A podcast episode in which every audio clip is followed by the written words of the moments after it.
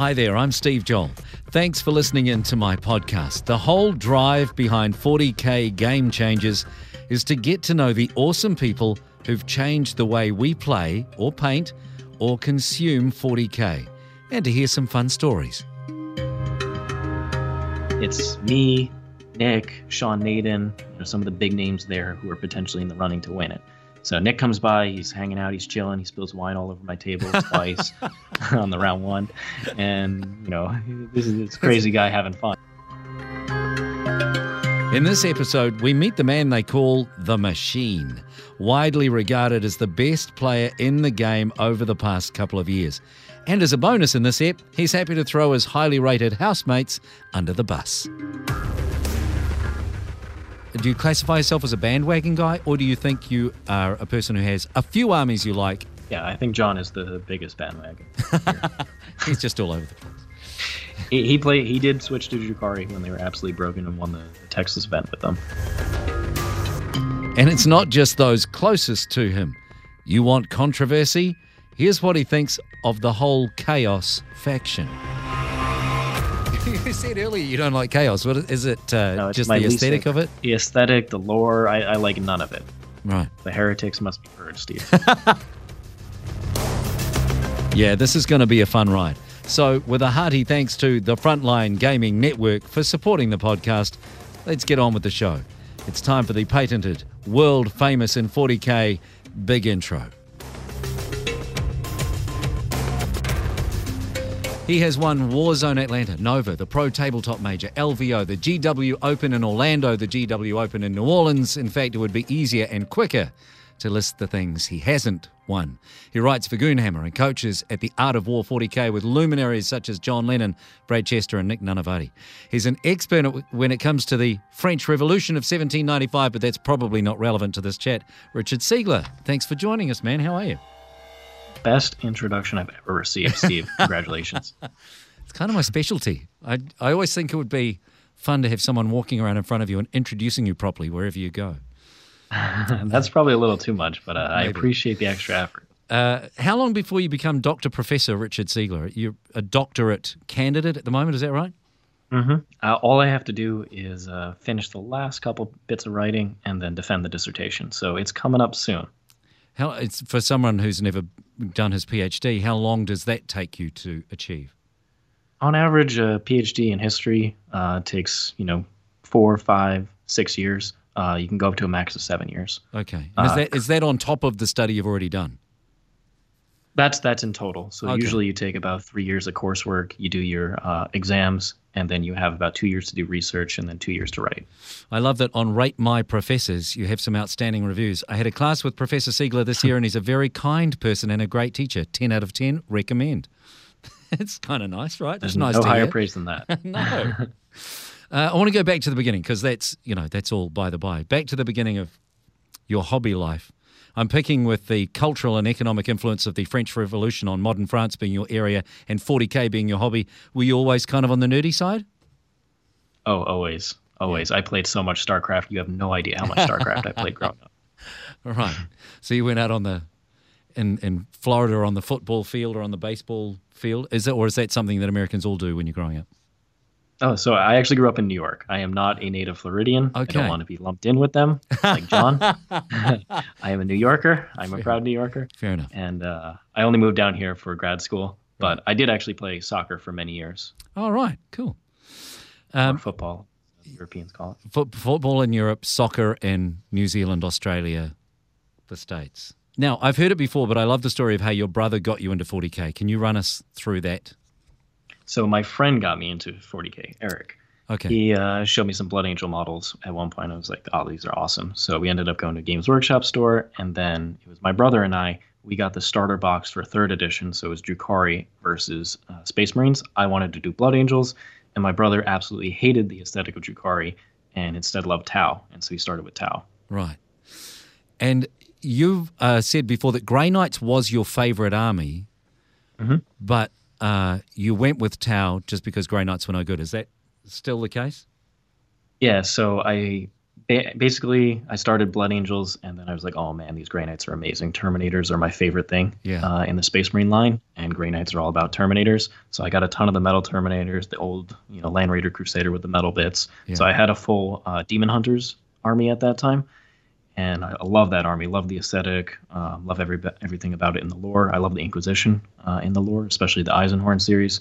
So huge fan of that. And when I came back in Eighth Edition, I never played competitively before that. So playing competitively, starting in Eighth Edition, I went with uh, Tau because it was my brother's favorite faction, and I was seeing if I could spark his interest again in the game. Did it work?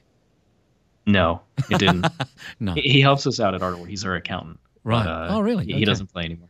Okay. So there's so there's uh, you get just get to play whatever army you want now. There's no beholden to your brother or having to give him the nice looking models or anything. No, and I have a team here, so I do get to play my favorite armies. I don't. I'm not forced to play Chaos or something I dislike. So I get to play Necrons. I get to play Admech. I get to play Blood Angels. Um, I get to play Grey Knights, of course. Yeah. So you took a break. Uh, we we kind of glossed over that a bit. You you started, Yeah. and uh, you and your brother had the box, and you know you did all that cool stuff, and then you had a break. This this is a a fairly, I don't want to say common story, but a recurring theme. People start when they're young, and then they discover other stuff in the world, and off they go. Is that what happened?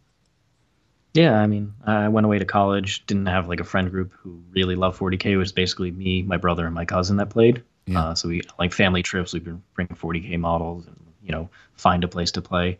And, and play crazy 1v1v1 games where you know you don't want to be the one who's getting uh, two people against them so um, I basically up to early fifth edition, right before the new Grey Knight book came out. I actually bought it, but didn't get to play any games with it. And apparently, that's the best Grey Knights I've ever been. Oh, and of I course. missed that opportunity. Yeah. um, but they're actually pretty good again now, so I'm happy about that. Yeah, we'll come back to Um, that later on. Grey Knight's being pretty good again. Um, because there's there was I think Grey Knight players around the world just it been waiting for so long, and yeah. and then it happened. Uh, did you think when you came back in in eighth edition? Uh, did you come back because the hobby was something that appealed to you again, or you had time again, or did you come back with the mind to be competitive at this thing immediately? Yeah, so I, I didn't actually come back with the competitive mindset. Instead, I was doing research in Paris, and from Monday to Saturday, I was in the archives. So I needed something to do on Sunday, and walking around the city is awesome, and you know exploring the museums and stuff is cool. But that's not enough, so I went down to the local games workshop. I was like, I love 40k, I still like the lore, I still like the aesthetic and the universe. Um, so I went down there, and I was like, oh, all this new stuff, a new edition had come out let's check it out, see what it's like. And there's a really friendly uh, gaming group in uh, the Paris 8 Games Workshop. Um, Olivier, if you're listening, if you ever listen, you're awesome. And I went ahead and started purchasing some Tau stuff, you know, slowly get back into the building and painting and played some games. I, you know, started going on, you know, online to see, you know, what the meta's like, find all the different communities where people were talking about, for, uh, you know, 40K. Because back in, you know, third to fifth edition, I did follow the competitive scene you know, not you know uh, you know wholehearted, but I was interested in the players who were, were good at the time. So I knew of Nick's name Right. and uh, uh, you know some other top players like Andrew Gonyo. But I didn't play competitively, and I just started slowly getting back into it in Paris. And then when I came back in Florida, there's a very vibrant RTT and GT scene. So I started going to some RTTs. I did really well in my first one, going two and one with uh, and Imperial Guard. And then uh, from there, I started playing Tau and slowly building a list that would end up bringing a bunch of championships. Yeah, and the, like we we all know all about the list. Anyone who's followed you know you through the years and tried to copy that list familiar with it. But um, Steve? yeah, I did not do as well with that list as you did. So I uh, tried. yeah, you did. You did your best to help me out, and I appreciate it. Hey, um, so I, I just want to cut back to Paris for a second because I, I think that's so so cool. I mean, lots of people go away and come back into it, but not many people come back into it in Paris, uh, which I feel adds a whole nother layer of, uh, I don't know, romance to the story or whatever it might be. I've got this image. My my wife is French, so we've spent some time over there, and uh, we've you know had a drink at the Bastille and all that sort of stuff, which you will be very familiar with, given your expertise in that era. Um, but uh, it, it must have been quite cool playing against you know French people and having that whole French culture around the gaming community as well. Yeah, I mean the thing is, you you go into the store and it's all you know they might be speaking a different language but it's all, they love all the same things. Right. Uh, all the nerd culture you know everybody was talking about rick and morty and, and episodes yeah. and stuff like that.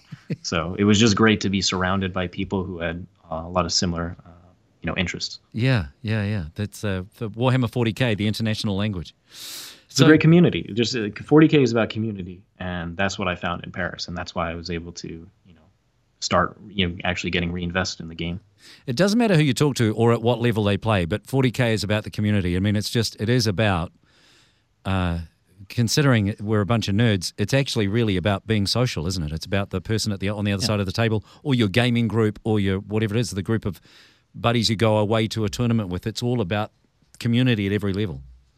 Yeah, it's about finding a group of people that you have a lot of commonalities with and who are just interesting to talk to. You know, there's there's no it, it's very hard to not find a topic that you can talk about with these uh, with these gamers.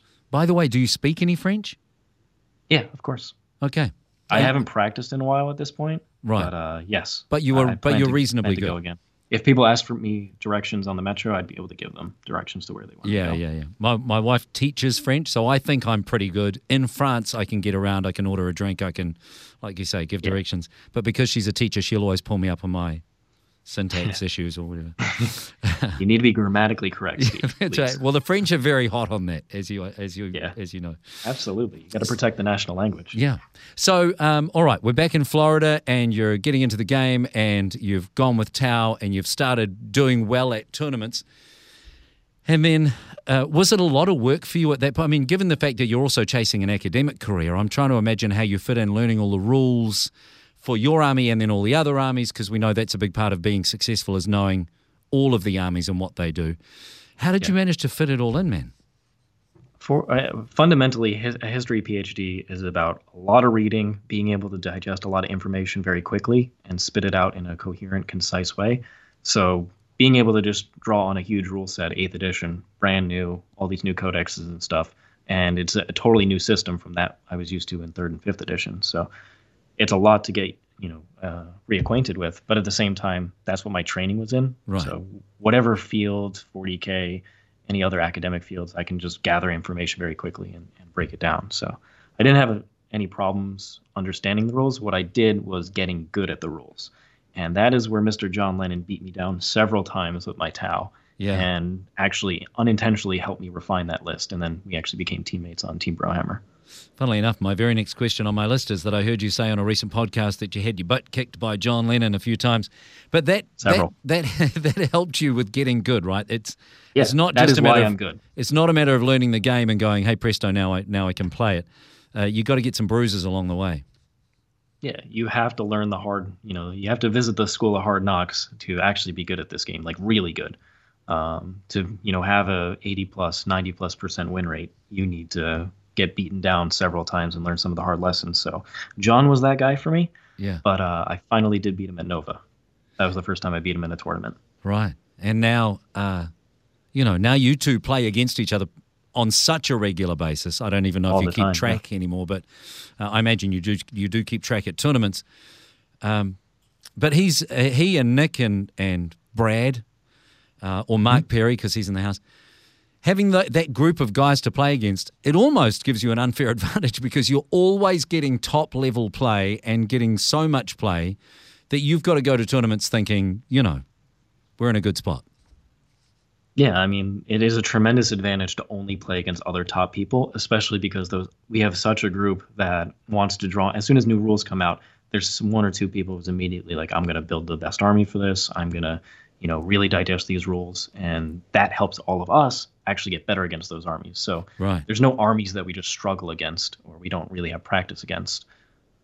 Yeah, which is amazing. And also the and now are you one of the people and I know Nick is I don't know about others, but I know Nick is one of these people. Are you one of those people that will go through the codex and and really be able to identify the jank, like where you can layer up stratagems and warlord traits and whatever other abilities a model or a unit might have, and and see that straight away in a codex? I know some people are, are amazing at that. Yeah, I mean, I consider myself pretty good at list building. Right. Typically, I run relatively unique lists. Yeah. Um, Triple Tide wasn't unique, but the tech choices that I added to it and how I played it was very different. I played it v- very aggressively, getting into melee, tagging things, trapping things, um, and using two man drone units as efficiently as possible to score secondary points and screen. Yeah. That was very different. Um, and then in ninth edition, I've taken armies like Necrons. I developed the uh, what I consider the Silent King build. Um, now I didn't get to go to events due to COVID, but uh, I had actually quite a bit of success in the early part of the edition with that. With AdMech, I've been running a very unique uh, veteran cohort style. Um, only recently did I start running the flyers, simply because the Ork matchup is very difficult. Um, you know, for Grey Knights, the list that Nick ran at the team tournament is the one that I had been developing. Yeah. And uh, you know, in secret as we were prepping that team event. Yeah. Um, yeah. But it turns out like people like Ben Sherwin also had similar ideas. Like Dread Knights are amazing. Uh, what the final combination is comes down to player choice, local meta. That's an interesting thing, isn't it? That when uh, and I, I haven't got this here as a question. I want to come back to my my pre-prepared questions eventually, but that's something that's funny that you know when you look at a, a list and you'll say, "Oh, Richard Siegler had success with this list. John Lennon had success with that list," and so you copy the list and you go to a tournament and you get your butt handed to you, and it's like that's it's not all about the list. Quite often, I have found I'm starting to be successful with uh, my Space Wolves list, but only because I've actually developed it to my play style. I've gotten rid of a lot of the stuff that works for other people, and I've gone, you know what works for me is this, and you've got to work it out for yourself a lot of times. Exactly. I mean, a great example is just uh, the other week I played uh, Marshall Peterson's Necron list on stream and just wasn't clicking with my play style. Whereas I played uh, my Silent King build against um, Jack's Black Templars just today, and had a lot more success. Really tight game against the brand new uh, Black Templars. Yeah. So sometimes you just, you know, really all the time you should be playing towards your player skill. You know, find the good things within the book, but then mold that around what style you play. If it's a defensive style, you don't need those aggressive trade pieces because you're not going to use them effectively. Right. They're not going to fit into your overall game plan. The other and the other thing is uh, the other quite big thing I think is uh, I can't do what you can do in the same way that I can't play football the way Pele did or Maradona did. I have to adjust to the way I can play. I when you do your movement phase, you you miss nothing.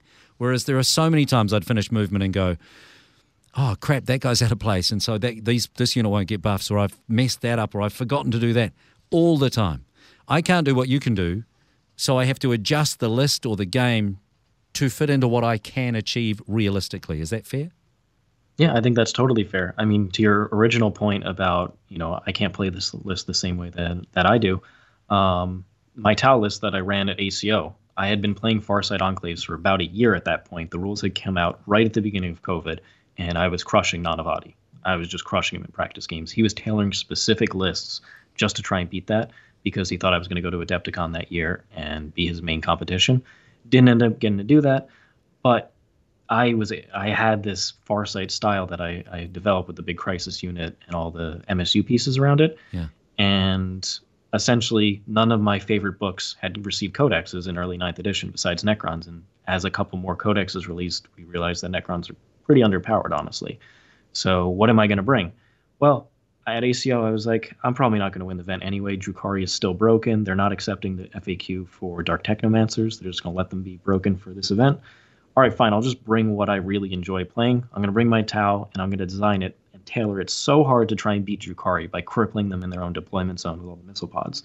And boy, did I beat several Drukhari players there. Only losing to Nick because he had actual experience playing against my Tau. Yeah, that's but right. uh, that knowledge is really important. That's right. That uh, that house that you're in is great, but also has its downsides, right? When it comes to those top table games against those Yeah. guys. Um.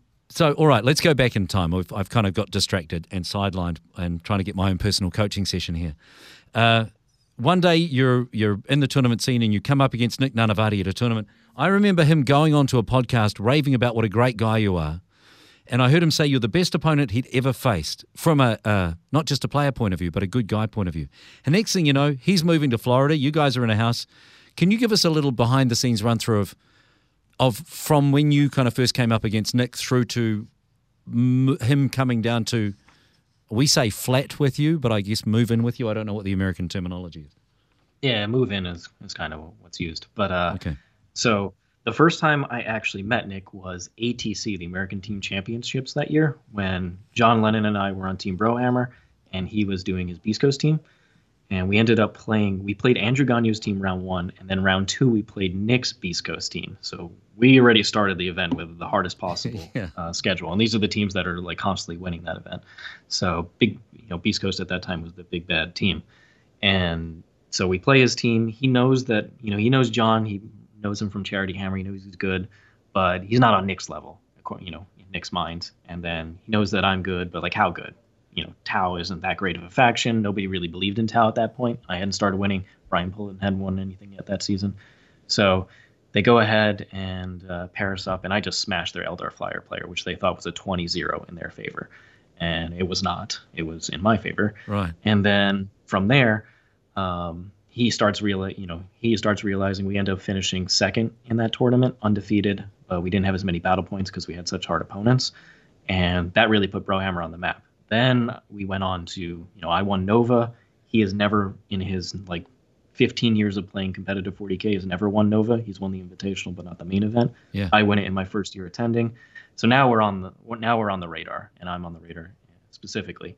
So we get to Warzone Atlanta, and it's me, Nick, Sean Nayden, you know, some of the big names there who are potentially in the running to win it. So Nick comes by, he's hanging out, he's chilling, he spills wine all over my table twice on the round one, and you know this is this crazy guy having fun. It's just so none of Uh, and uh, so we go over, to, we both finish with uh, perfect scores in the round. Uh, in round one, and then heading into round two, I see him at the end of the round, and I'm like, "Hey Nick, so we're playing next round or what?"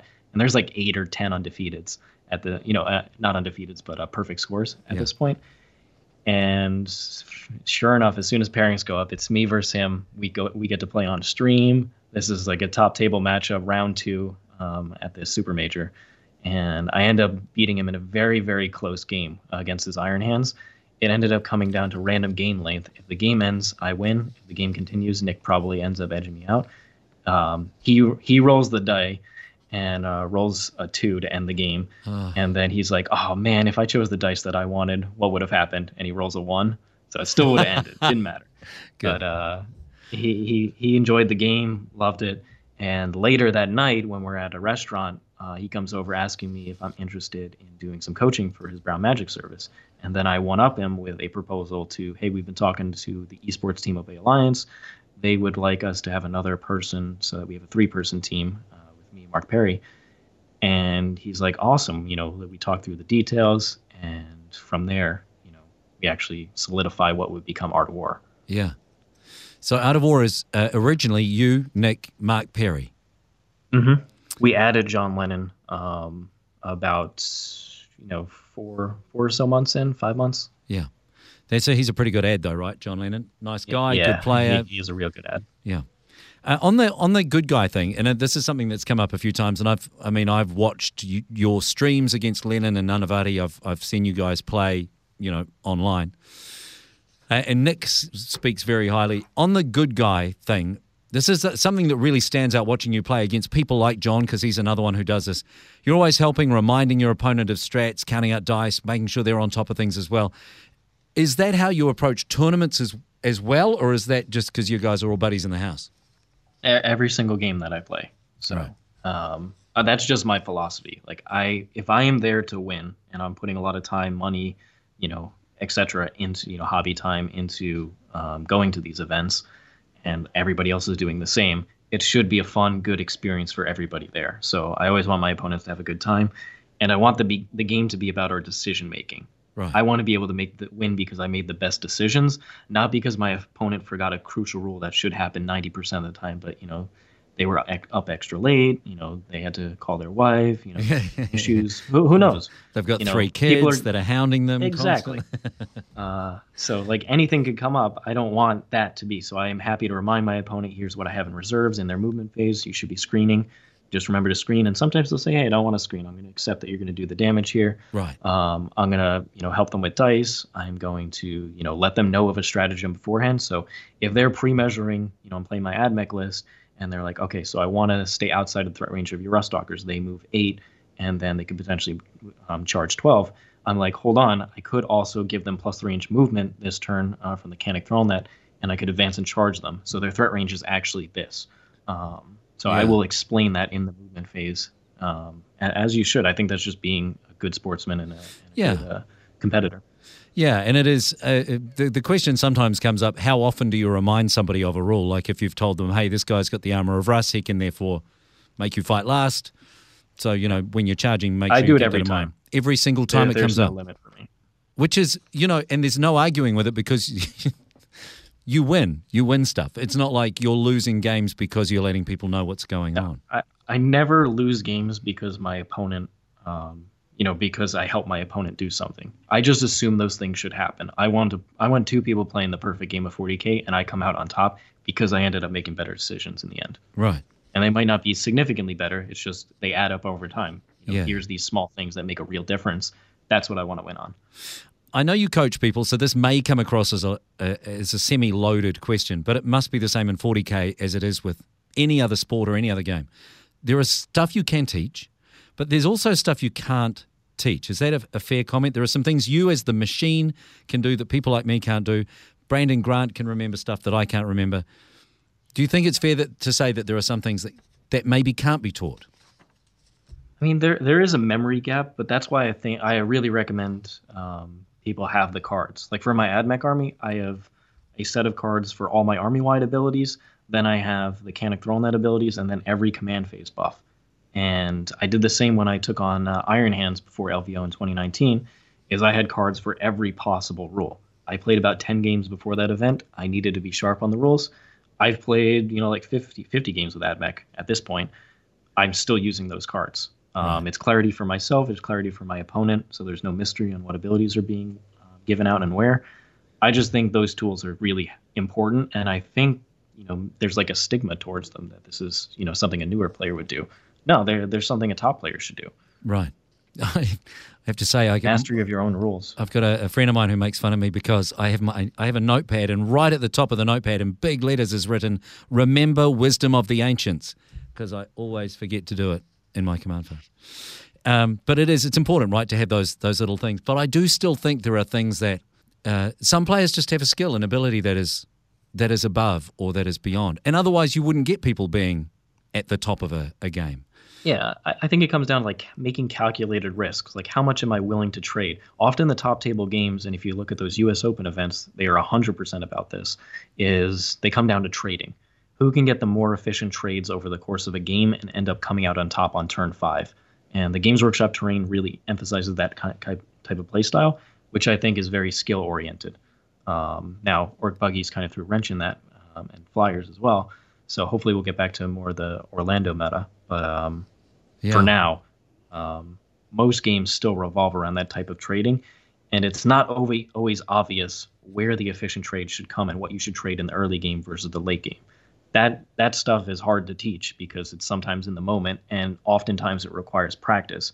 It might be the unintuitive decision of I actually should put this 20 man ranger unit up, and yeah, it's going to get crippled, but it's not going to die. It's going to ensure I get the extra primary primary points, and it's going to be able to um, you know project obsec threat onto my opponent's side of the board the following turn. Like you got to plan that out, and that comes from experience and just playing a lot of games, or having somebody you know who's a friend in your local community or a coach even who has done those reps and can tell you, hey, I originally thought it was actually this that I send just cheap five man out in the early game. Actually, it turns out if I get that huge uh, lead in the early part of the game, I can actually close it out even for the rest of the game, and Yeah. that's actually better. Yeah, yeah, and it's, Stuff like that. So a lot of it does come down to just like getting lots of games and right and, and knowing, knowing things like uh, this unit's really going to overkill there. You you know what a unit can do and what it can't do, and you only find out by underkilling a unit that you know you need to put more resources in over here or there or whatever it might be. And it's different every single game, which is why I love it so much. I mean, I think it's This game is so complex. it's complex and it's uh, it's just every single time you go and thinking, man, I learned a big lesson from that last game. For someone like mm. me, anyway, you go into the next game and because the situation is just it's completely different now. The guy has a different army. He's making different decisions. The terrain is different. The mission is different. And then you know he'll go that way when you think he's going to go this way, and that kind of stuffs your plan up. Whatever it might be, it's just that's one of the reasons I think we enjoy it is because you're not playing the same thing every single time. You know, it's it's different every single time you go out. And you're learning new things every time. That's part of the excitement for me and why I find this game so compelling is that every single game I play, I learn new things about my army, about my opponent's armies, uh, about the terrain that we're playing on and the format. stuff like that, and the missions. Yeah, I've got to say, and I know this is this is supposed to be about you, not me. But as a, I'm in my early 50s and I've had the same job. I've been in my, my job here for 20 something years. So when I discovered 40K, actually, this is amazing for me. Uh, and I'm, I'm saying this for, for other people who might be older and getting into it to, to keep your brain alive, just to keep the challenge up of, of learning new things and, and challenging yourself and expanding your horizons. And I'm hoping it'll be good for things like warding off dementia. Uh, you know, just to just to keep that spark in your brain going when you've been doing the same thing over and over for years and years. You're as sharp as a tack, Steve. Boy, well, I thank you, and I hope it, I hope it stays that way for a while. So, listen, um, uh, do you think that being a professor who teaches for a living helps with teaching people 40k as well? Is there is there crossover for you? Yeah, absolutely. At the end of the day, um, what I primarily taught was world history, even though I'm a European history specialist, and for that, you know, world history is enormous. Um, there's there's so much you could possibly teach somebody. Being able to condense that down to a key, couple key fundamentals and be able to build your courses around skills, which is what I did. You know, teaching people how to read particular types of sources, how to break down and frame arguments, how to improve their writing. So I built my content lectures around skills. It's the same thing for coaching 40k.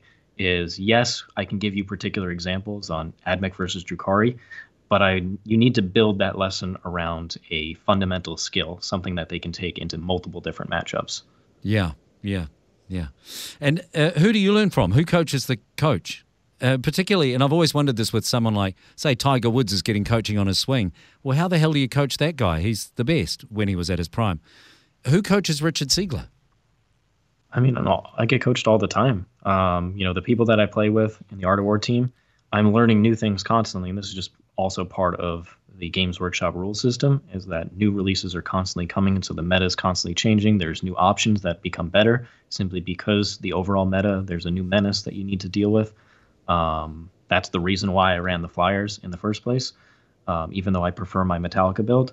So you have decisions like this, and being able to play a lot of practice games and have that innovation in the house means I get to challenge myself and learn new things constantly um, and I get to play against them. I get to put it into practice. Um, repetition is extremely important, and even better than that is repetition against people that as good or hopefully even better than you, so that you can improve to such a state. And that's why it was John Lennon. He played um, GSC for a while, and I was you know rudely you know just destroyed several times. He pulled off like a triple or quadruple wrap on me the first time that I played him with like broadsides and Tau infantry and after that, I learned some. I, you know, put my army on the table and was like, here's how I have to move my army in such a way that I don't get things wrapped. And then by the time I came, also broadsides are terrible. So uh, by the time I came up with the the version that I really liked and started winning tournaments with, there was it was impossible to ever wrap me. Yeah. Um, I just had mastered the movement phase, and that was a huge part of Tau. Is everybody thought it was a shooting army? Well, it's actually a movement army, and the better you move, the more um, the better you can play that army the top tables. Do you classify yourself as, and I don't want this to sound uh, rude, do you classify yourself as a bandwagon guy, or do you think you are a person who has a few armies you like, and you'll you'll kind of go back to those two or three? I'm thinking AdMech, Tau, Necrons. Do you have? So a, I think, uh, yeah, I think John is the biggest bandwagon. He's just all over the place. he, he played. He did switch to Drukhari when they were absolutely broken and won the, the Texas event with them. Um, I did not switch ever to Drukhari. Instead, I switched and played Tau. Right. Um, I do switch armies, but uh, like Iron Hands, the only chance because I was in the running for the ITC. If I wasn't in the running for the overall ITC championship, I wouldn't have switched to Iron Hands. I would have played Tau at uh, LVO and been happy wherever I got, probably five and one like Brian Pullen. But um, I ended up switching to Iron Hands because I had the you know, I really wanted to win best team with Team Brohammer, and I yeah. wanted to win the ITC championship. That ended up paying off. Um, but after that, I immediately didn't play any more um, uh, Iron Hands, and then they they got rightfully nerfed. Um, in ninth edition, in uh, the early part, well, late eighth edition, I was going to play Tau, continue playing Tau, but the new Farsight style.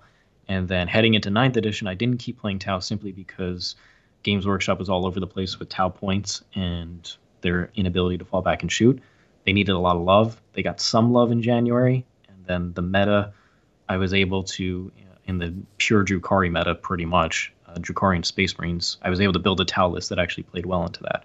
So I wanted to play Tau, and I still do want to play Tau. And as soon as they get a new buck, I will uh, continue to play them. But um, uh, for now, I'm playing AdMech, which is another army. I've had that army since 8th edition. I built and painted it then. I just didn't play it in tournaments. Right. And now I've had the chance to, although I did not have 30 Ruststalkers. I do now. so the so the army itself changed, but I really do love. I, I have like four or five armies that I really enjoy playing, and Right. those are the ones I'll stick with. yeah, none of them are good, one of them is going to be played.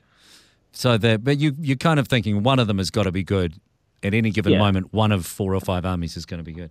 Yeah, Um, as a top player, you can have a rotation of your favorite armies. Like sticking with one army purely, that's very tough. There are some players who do it, and kudos to them. Um, but I, I do like more than that, um, and I want to play different styles. It makes the game more interesting, especially as you play as many games as I do. But at, but at the same time, you're not bouncing around from army to army.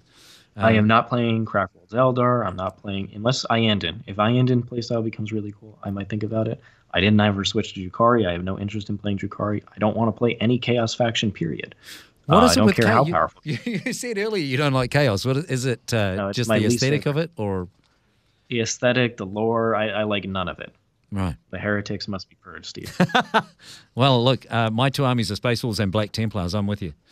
Um, so, uh, although I have been on quite a journey through so many others, but see, I'm I'm relatively. I want to say I'm new to this. So I've I started in Black Templars, went through Drukhari, Necrons, Tau. By the way, I didn't do that badly with Tau. I think I won best in faction at a tournament, and then a team, my team won the national champs when I was playing Tau. So it wasn't that bad.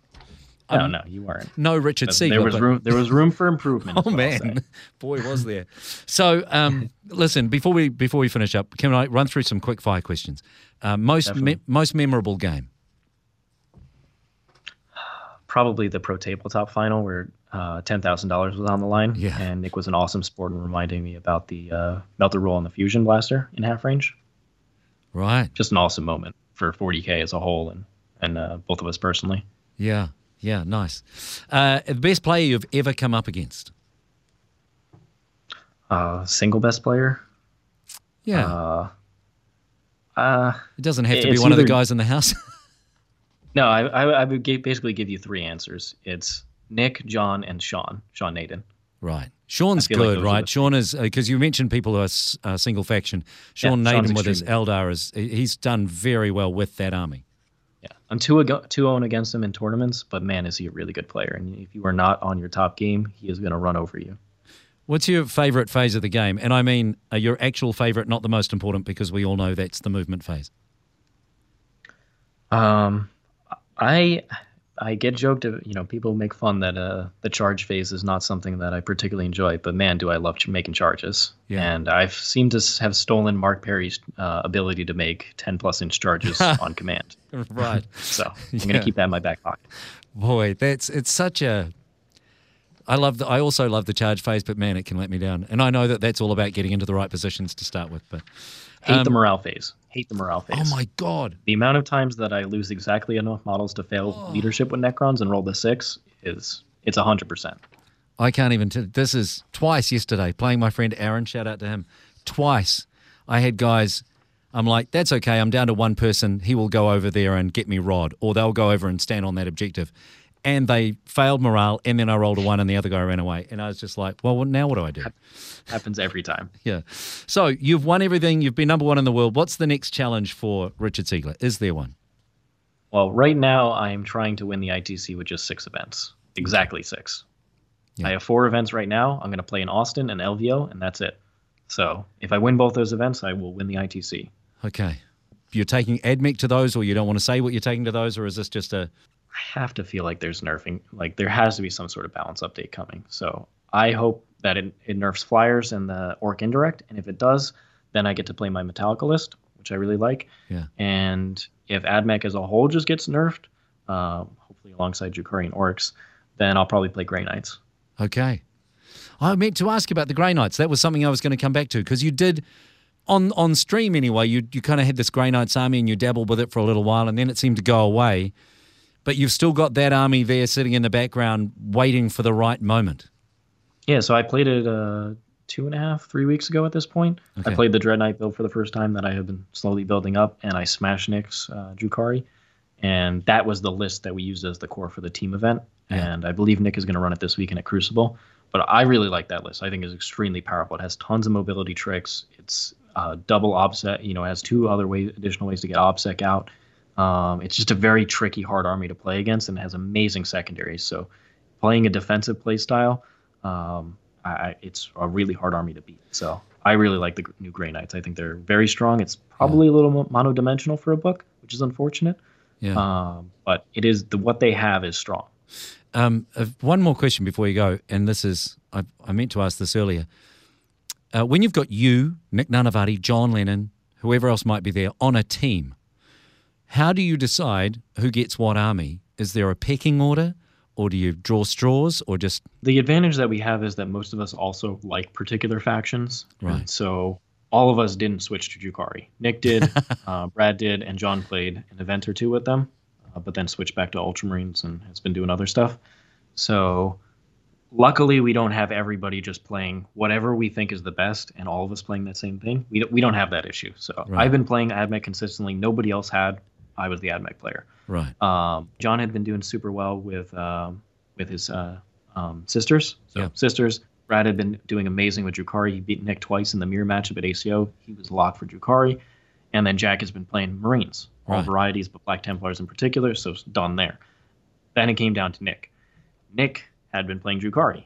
He can we cannot have two Drukharis. So what was he going to play? That was a whole adventure. Was finding out what Nick would play. We went from Right. Custodes. He wanted to play Harlequins. You're like absolutely not. Uh, we want you to play Orks and just run the the just roll dice at your opponent and table them in, in two three turns. He didn't want to play that. Thought it was boring. Didn't emphasize his player skill. So I was like, all right, fine. Um, how about this Grey Knight build that can work? He got some reps in. Really enjoyed the play style, and uh, so we got him onto Grey Knights and ended up winning that team event. Yeah, yeah, awesome. I'm uh, I'm co-hosting Art of War recording I think tomorrow, so having that background information is going to be real handy. Talking to Nick about his Grey Knights list. Thanks for that.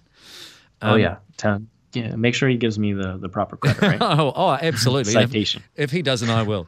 Uh, listen, thanks so much for your time, mate. It's really nice to talk to you. Uh, I appreciate it. It is. Um, it's interesting for me. The, the there there are, and I don't want to you know build you up too much because there are some other great players. John Lennon being There are one a of lot them. of great players. There are a lot of very good players out there at the moment. But I feel like if Richard Siegler turns up to an event, much like Tiger in his prime, Jack Nicklaus in his prime, there are a handful of people through different sports and different games who, when they turn up, they are hot favourite to win any event that they go to. You are that player at the moment in 40K. Um, so I really appreciate you giving us the benefit of your time and your wisdom. Thanks for that. Oh, thanks so much for the kind words and thanks for having me on. A huge thanks to a very busy Richard Siegler for his time. Please head over to theartofwar40k.com to get coaching from Richard to find out more about what the Art of War does. And if nothing else, become a member of the War Room. Personal recommendation because, listen, it is a great way to learn the game, to get battle reports, to get good content theartofwar40k.com. Thanks also to the Frontline Gaming Network for supporting, as always, this podcast. And I'd love you to go over and see them online. Please go to Facebook and give us a like. Check me out on Instagram, the Steve Joel on Instagram. I'll see you there. And if nothing else, maybe, hopefully, I'll see you here next time where we're going to be talking to one of the best known and most influential women in the game of 40k. Until then, I'm Steve Joel. This has been 40K game changers.